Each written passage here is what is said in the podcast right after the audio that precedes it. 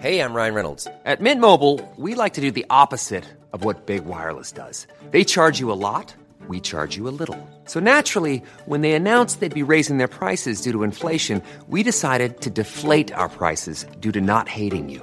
That's right. We're cutting the price of Mint Unlimited from $30 a month to just $15 a month. Give it a try at mintmobile.com slash switch. $45 upfront for three months plus taxes and fees. Promo rate for new customers for limited time. Unlimited more than 40 gigabytes per month. Slows. Full terms at mintmobile.com.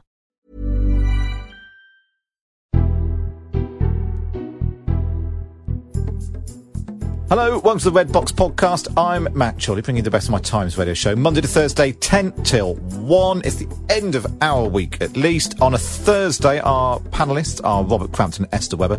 They'll be here in a minute talking about everything from how do you get more women into politics to uh, what chair they're currently sitting on while working from home. Plus, it's 30 years ago this week that Margaret Thatcher was ousted as Prime Minister. I've been speaking to Michael Heseltine, John Whittingdale, uh, and others who were in number 10 with her at the time, and two journalists who covered the story at the time. So, all that coming up. First, our panellists, Esther Webber and Robert Crampton. This is the morning after the night before. You still is it sort of the Boxing Day of of Rishi Sunak's big spending review. Um, uh, Robert, your your your thoughts on uh, the Chancellor's latest efforts to uh, um, yeah, come up with a plan which might last more than five minutes? I thought he did okay. I thought he had to do something. He said the 300 year uh, worst recession in 300 years, uh, highest debts for 60 years, I think. He had to do something. He didn't. I mean, and I, I suppose the headline thing is the, is the free, the public sector freeze, and the uh, and the overseas aid uh, cut. Uh, beyond that, he uh, seems to spend uh, or committed to spend fairly freely. I thought he did okay. And, and what about Esther? This this issue of the controversies buried in the buried in it. There's this issue of the uh, four billion pound cut to foreign aid, while at the same time finding four billion pounds for a levelling up fund. Uh, you've been digging around in what exactly this levelling up fund might be. Yes, um, I mean it didn't take long for people to spot at the time that those were sort of very similar amounts. Um, and there are some people who've been speaking to me who aren't just kind of randoms, but they are people who are involved with this area of policy who say that this is the first they've heard of it and no kind of scoping work has being carried out, and the government said that's um, that's perfectly fine. They're going to decide in the new year how exactly it's going to work. Um, but I think some experts in the area are a bit concerned. There's no talk of actually how this money is going to be handed out, and sort of ignoring the work that's already been done on which areas might be the most needy how are you with your maths, Robert? Um, we were just not bad because um, it's really difficult. I, I think that four billion in one direction is the same as four billion. Exactly, but in the in the grand scheme of things, at a time when well, the national debt is over two trillion, uh, the mm. chancellor's talking about um, having to borrow. Uh, was it two hundred and fifty billion? Uh, uh, with you know billions more expected for next year. He's already spent mm. 280 billion with another 55 billion 55, for next yeah. year. Then you're down to was four. I mean, I know we shouldn't, but four billion does feel a little bit like small change in the grand scheme of things. This feels more about politics than than uh, than it's economics. Po- yeah, it's politics and it's emotion because uh, because it's affecting the world's poorest people, and uh, you've got five uh, ex prime ministers saying we shouldn't have done it.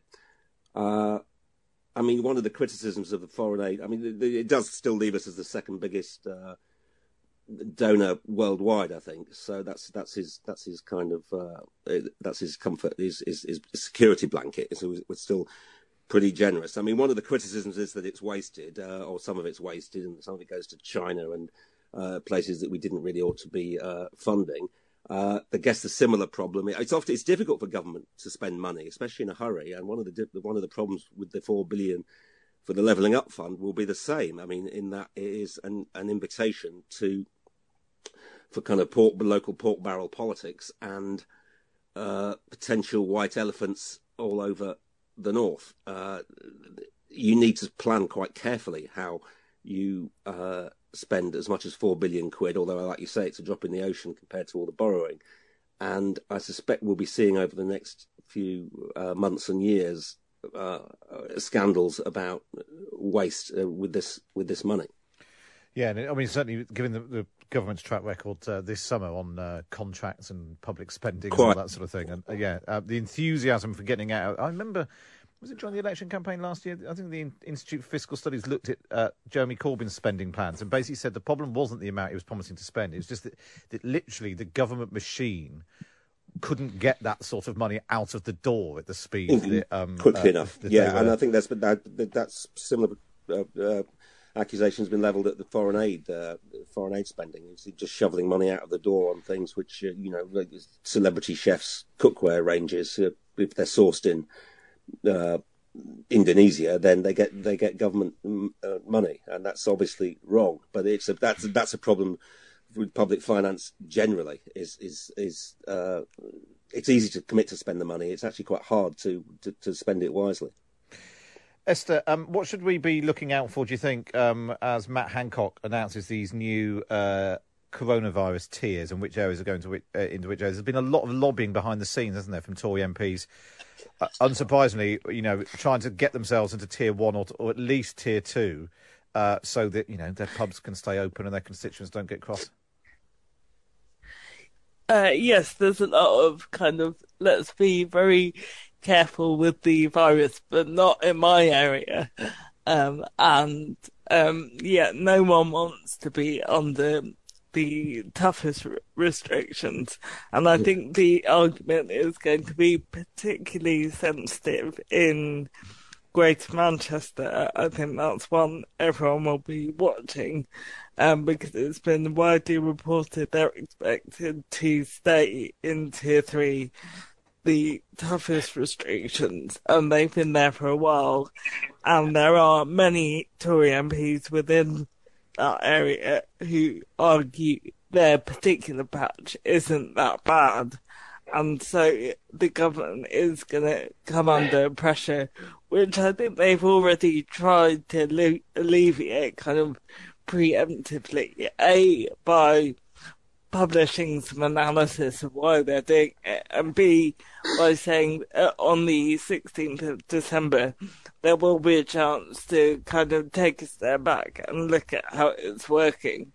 Um, so that's the kind of two uh, bones, I guess, they're throwing to unhappy MPs today. Yeah, this, this yeah the offer of uh, of reviewing after two weeks. Well, it's not forever, even if you're in the one you don't like now. and um, uh, Robert, have you been glued to the government website where you can put your postcode in and see which? Um, I mean, I'm very excited. Well, I, I was excited when uh, about the fact that where I live in um, Hampshire, we've gone down to about 72 cases per hundred thousand. Oh, this but then the, I read in the papers today that it's only going to be remote parts of Cornwall and Cumbria that which are which are going to uh, stick in tier one. Have you been following it closely? How about I, I have, and also also one or two places in uh, far uh, in eastern England, which, uh, given that I'm from Hull and then going back up there for Christmas, uh, I only missed out narrowly. I think they're on the far Lincolnshire coast, uh, so I nearly benefited from that, but not quite. But we'll wait and see what um, happens with that when Matt Hancock is up at, uh, at 11.30. Um, Boris Johnson, um, uh, over the weekend, while he was still in his isolation, Esther, appears to have committed the Conservatives to equal gender representation at Westminster. It, was this a deliberate thing or was this a whoops-a-daisy yeah, on his part? You, you never quite know, do you, if, if it's something he's sort of accidentally made a binding commitment on. But um, do you remember when he was in front of the liaison committee, which is kind of the super group of committee chairs, and they were asked. Uh, one of them, Caroline Nokes, the Equalities Committee chairman, chairwoman, asked him why uh, there were more women in his cabinet, and he got rather uncomfortable. So I wonder if it's been sort of playing on his mind since then. But yes, he put out this message saying um, the next big hurdle for Parliament to cross is to achieve half and half representation in Parliament. And I think obviously we'll have some people who will quickly respond to that. Well, your own cabinet would be a good place to start. It was interesting. We had um, Baroness Jenkin, Anne Jenkin, who set up Women to Win with Theresa May 15 years ago. She was on the show uh, earlier in the week, and she was saying exactly the same thing. She was very excited about what Boris Johnson had said. Um, and then when I pressed her exactly how do you plan to do this? Because uh, the Conservatives have always been opposed to all women shortlists when they're picking mm. candidates yeah. and seats.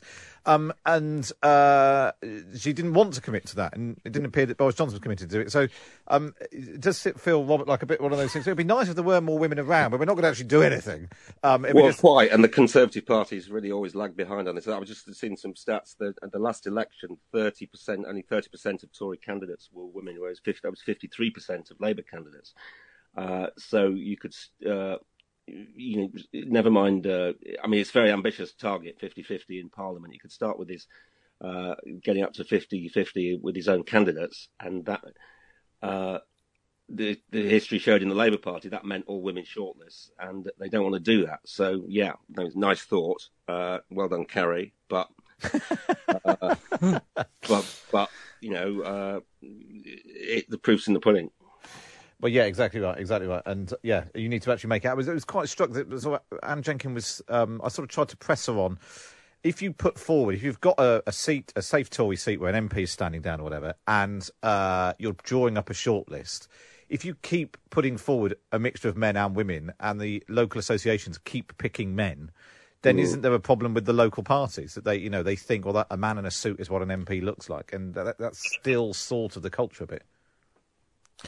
Yeah, definitely. It sort of goes all the way down to the grassroots, and maybe that's something people focus on less than actually the jobs at the top, and need to look at the reasons why there are less women coming forward.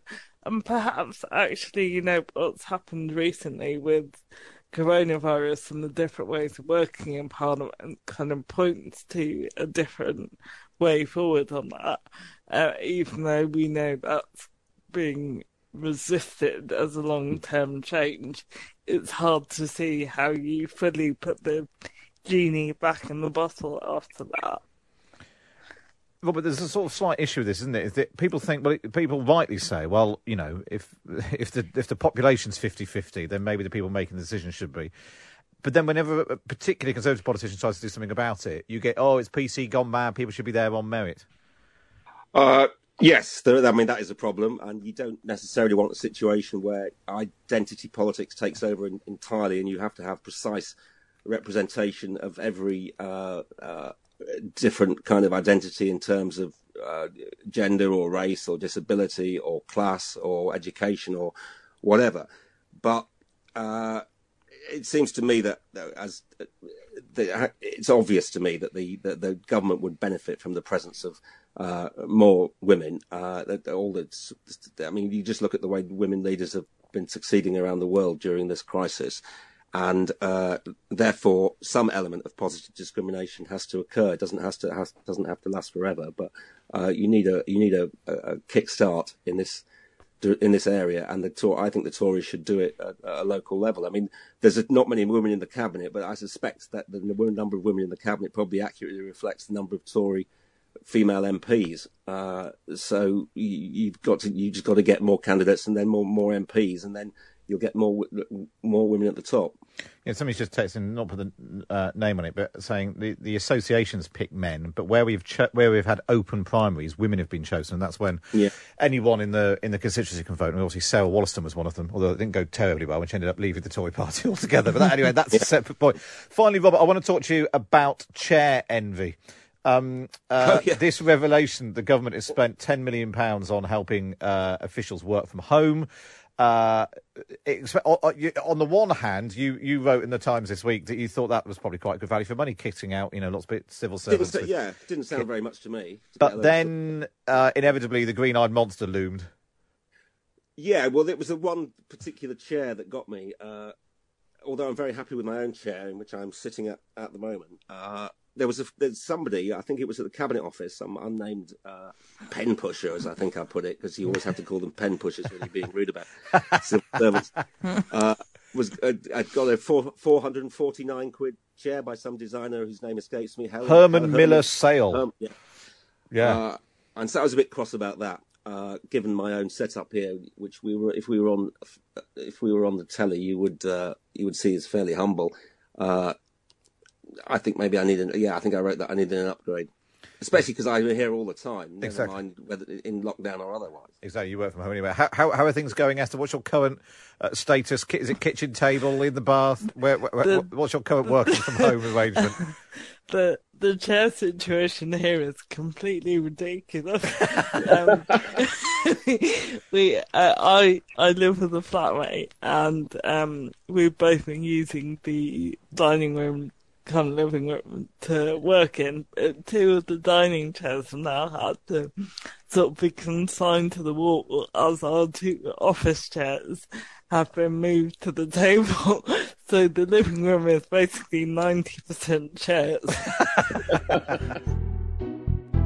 That was Robert Crampton, Esther Webber there. Up next, 30 years since Margaret Thatcher's down. There's never been a faster or easier way to start your weight loss journey than with PlushCare. PlushCare accepts most insurance plans and gives you online access to board-certified physicians who can prescribe FDA-approved weight loss medications like Wegovy and Zepbound for those who qualify. Take charge of your health and speak with a board-certified physician about a weight loss plan that's right for you. Get started today at plushcare.com slash weight loss. That's plushcare.com slash weight loss. plushcare.com slash weight loss. Full.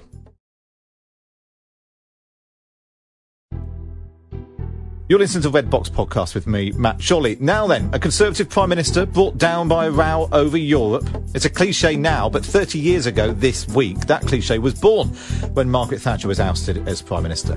Now, I don't want to give away the ending of the current series of The Crown, but it doesn't end well for her. So I've been speaking to some of those who witnessed the events firsthand, including Michael Heseltine, who wielded the sword but did not get to wear the crown, and John Whittingdale, the former political advisor to the Prime Minister, who watched her fall from grace inside Downing Street. So while the events of November 1990 seemed to happen quite quickly, in fact, the seeds of her downfall had been sown in the months and years before. I joined Margaret Thatcher at the beginning of 1988, and it was sort of downhill from there on.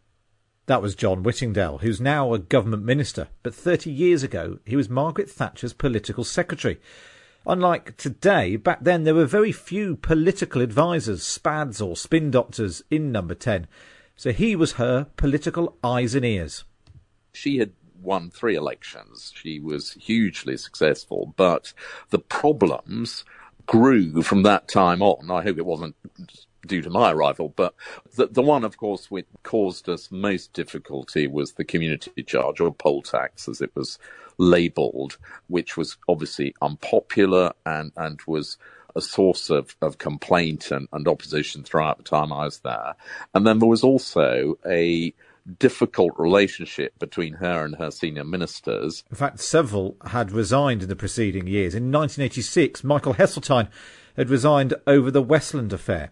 In 1989, Nigel Lawson quit as Chancellor, claiming that the Prime Minister's economics advisor Alan Walters was undermining him.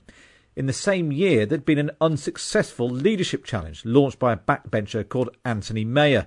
And then, on November the 1st, 1990, Geoffrey Howe resigned as Deputy Prime Minister, protesting about Margaret Thatcher's hostility towards the European project.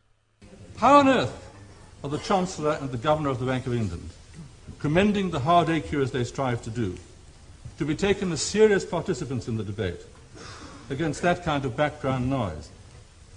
Mr. Speaker, Mr. Speaker, I believe that both the Chancellor and the Governor are cricketing enthusiasts. So I hope there's no monopoly of cricketing metaphors. It's rather like sending your opening batsman to the crease, only for them to find, the moment the first balls are bowled, that their bats have been broken before the game by the team captain.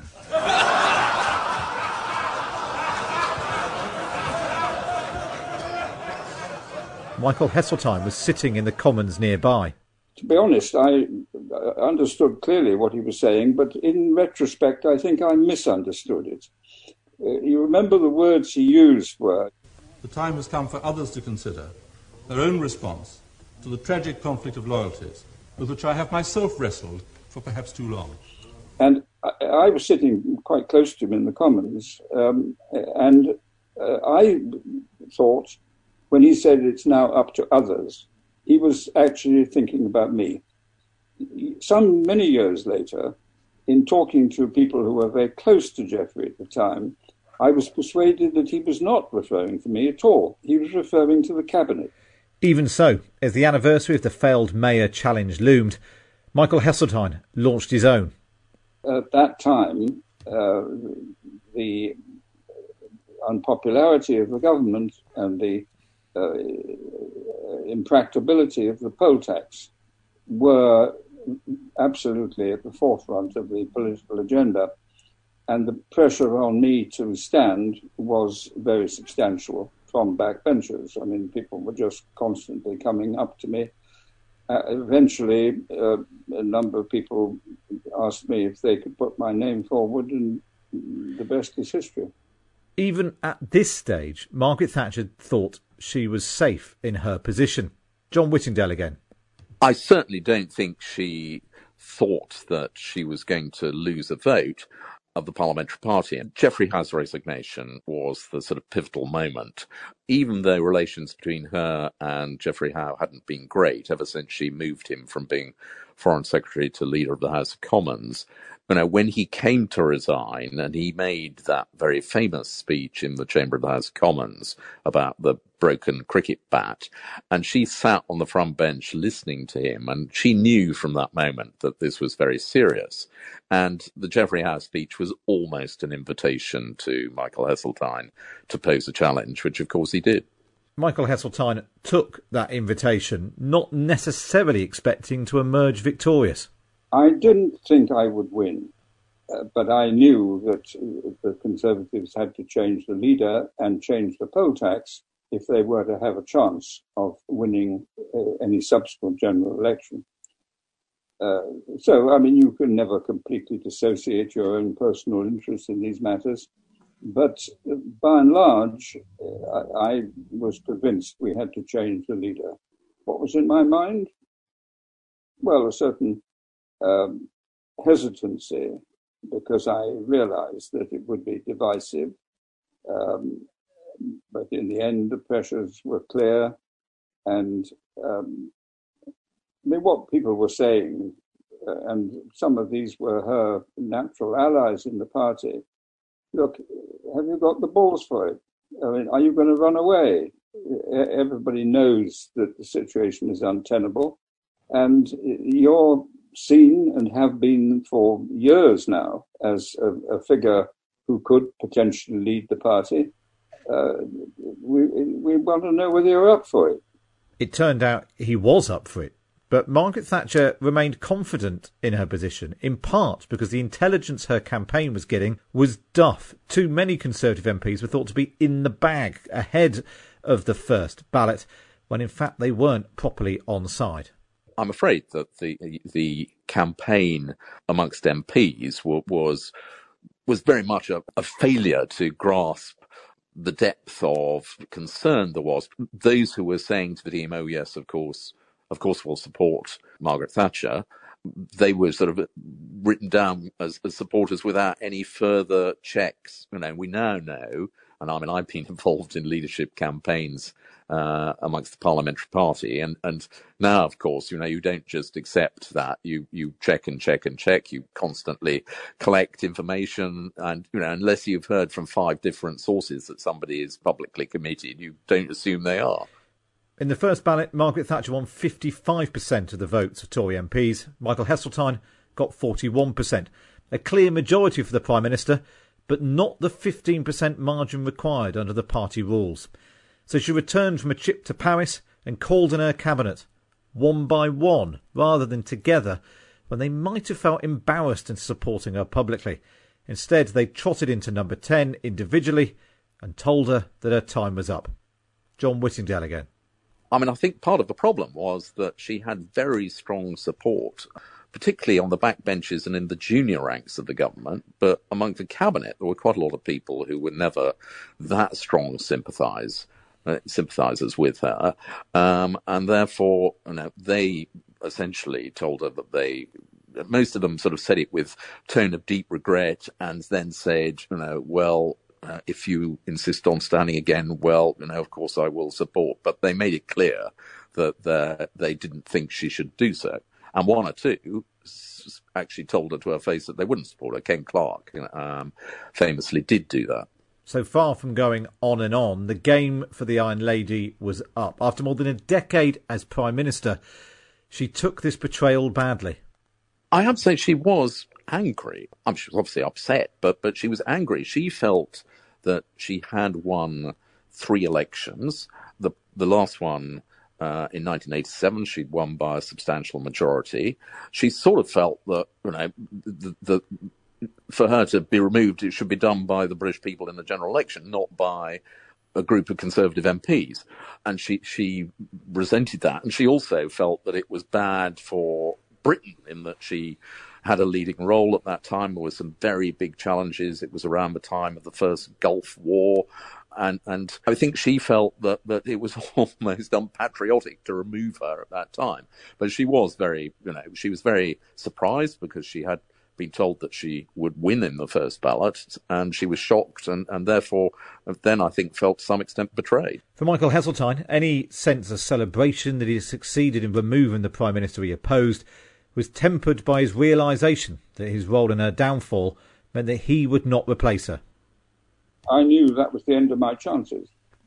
Uh, I was quite clear about that, that uh, if uh, I might well have beaten her on the second round, but once the, uh, the campaign was opened up, then I would be seen as the assassin, someone who was seen as so divisive a figure in the party. I think they were quite wrong. Of course, I would think that, but um, uh, that was a very strong feeling at the time. Meanwhile, Labour had called a vote of no confidence in the government.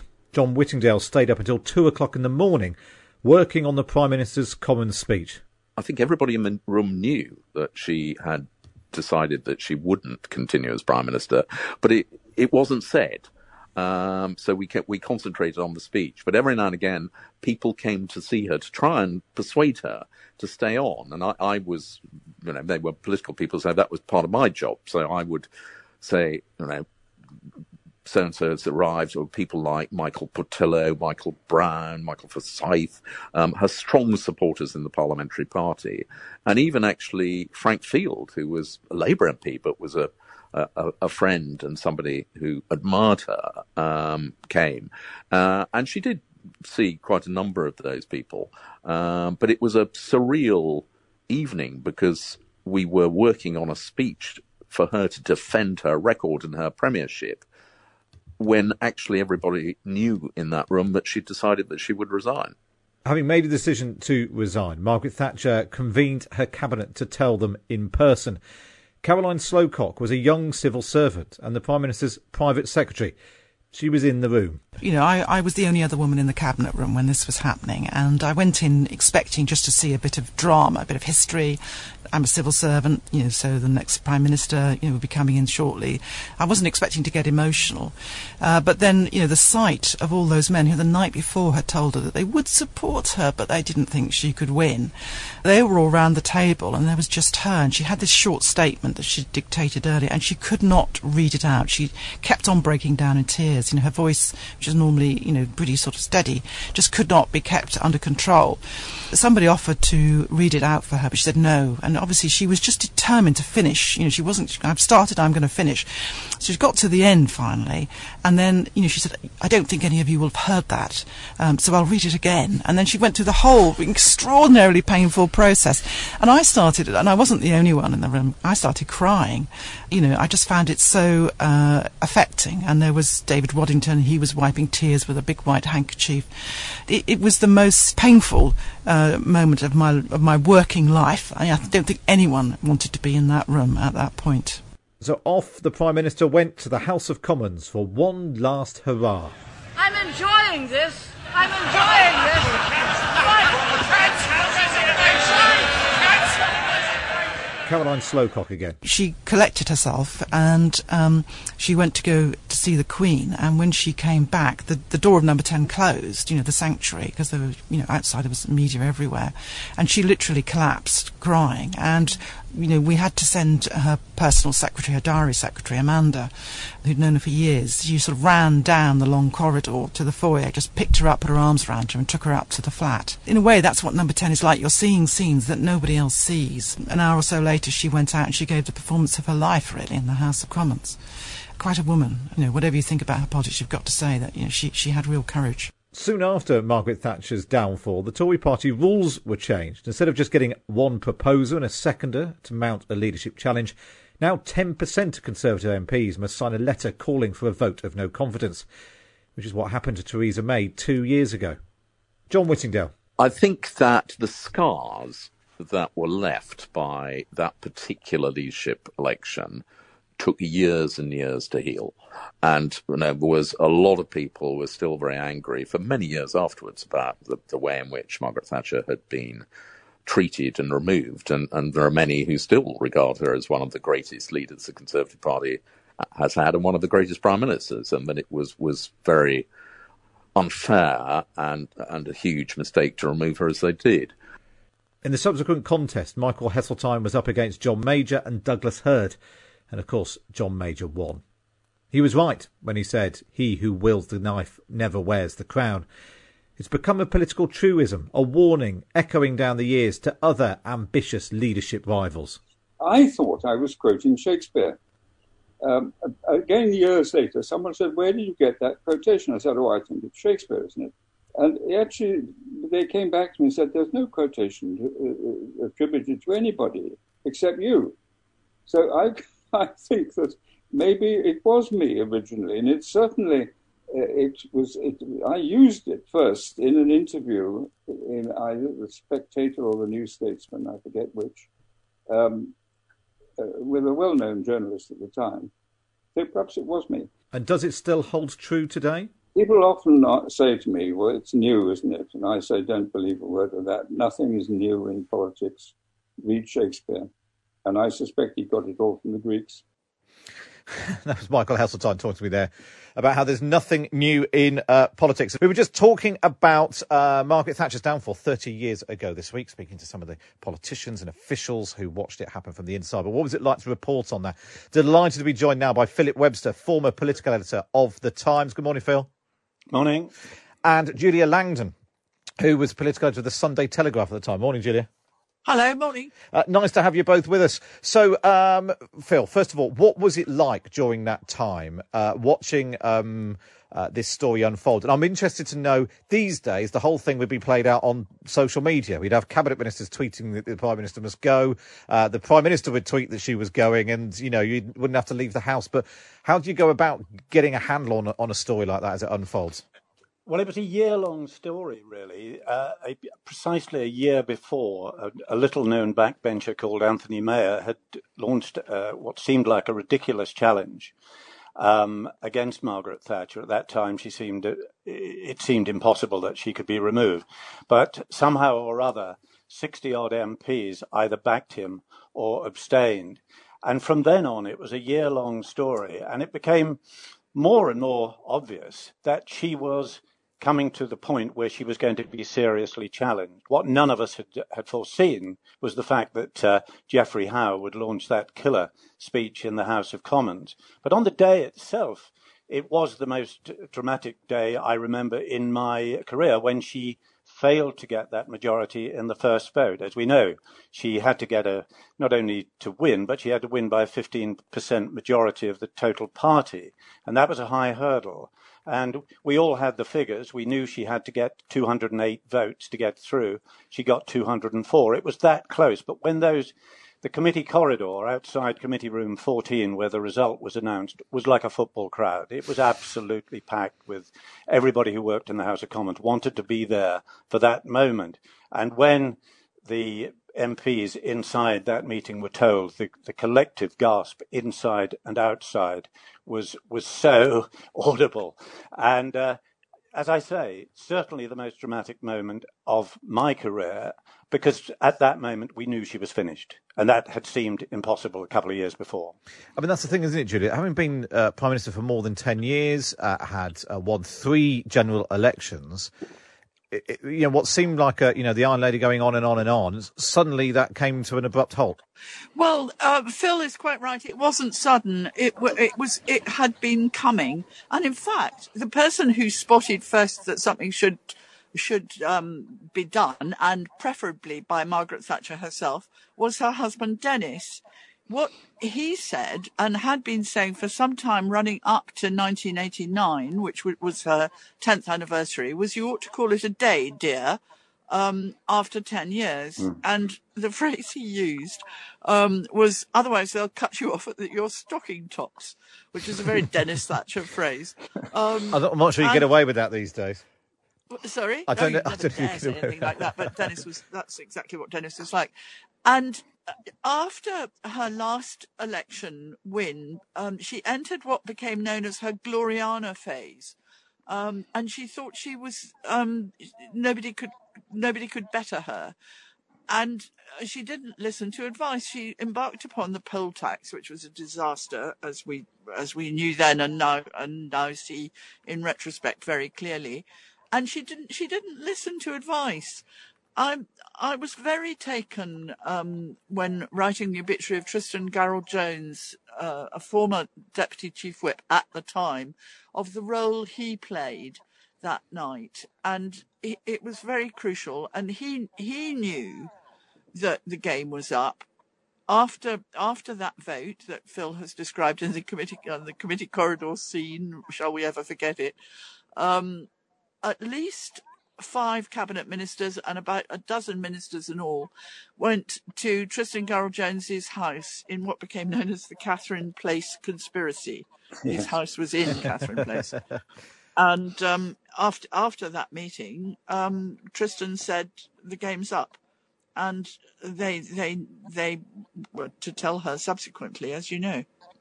Uh, Phil, like you mentioned, things were very close in the end, uh, and politics being a sort of people business, and uh, you know how how politicians get on with their colleagues is so important. And there was this criticism that she'd become a bit aloof and a bit detached, and if she'd done a bit more to win over some groups, then then she might have survived. Yes, that's that. That was obviously the case at the time. We didn't, that, she happened to be in Paris on the day. Well, who organised that? You know, they should have organised the contest when she was actually in the country. She could have done some arm twisting, but she also never went out of her way uh, to make friends with people she she thought were on the other wet wing of the party, and that was just to do her down. And when I was writing uh, my book a couple of years ago, I I went back on this whole thing and uh, to find out if there was stuff that I hadn't learned at the time. And I found that there's this strange group called the Conservative Rugby Group. They were all ex rugby players. They were in the all party rugby group, but then after those meetings, they'd go off and discuss politics. And I found that they all voted, they tended to vote the same way on internal party matters. And I discovered that several of them although telling their constituencies that they were going to vote for Margaret Thatcher uh, because she was still so very, very popular in the constituencies, actually failed to do so. And there were enough of them to have turned the vote in her favour if only she had taken a bit of trouble to show a little bit of interest. Denis was interested in rugby, but um, she thought it was an alien, an alien thing. She never took any interest in the uh, in the in sporting activities in the House of Commons, and it's quite strange that a slight like that was enough to turn this group against her. It's those small things in, in political life, isn't it? Uh, just finally, Julia. Um, uh, I spoke to Michael Heseltine, and, and, you know the old uh, "he who wields the knife doesn't get to wear the crown." Uh, that still seems to hold true in politics these days too. Uh, yes, I think it does. I was very interested to hear Michael Heseltine say that he thought he'd he had produced that phrase himself. I'm sure. I'm sure there is a history of that phrase, but um, yes, it, it, remains the case today, and um, we shall see what happens in that in uh, the future. In the future, yeah. All all political leaders uh, be warned. Uh, there's always someone who, who all secret... political careers end in, end in failure, as we know. Well, we've come to the end of this episode of the Red Box podcast. Don't forget to subscribe wherever you get your podcasts from. Listen to my Times radio show every Monday to Thursday, 10 till 1. Uh, you can listen on DAB radio, on your smart speaker. Get the Times Radio app. You can also listen to the Red Box podcast of the Times Radio app as well. And if you want to read about the stories that we've been talking about, then you need a Times subscription. To get that, go to times.radio forward slash subscribe.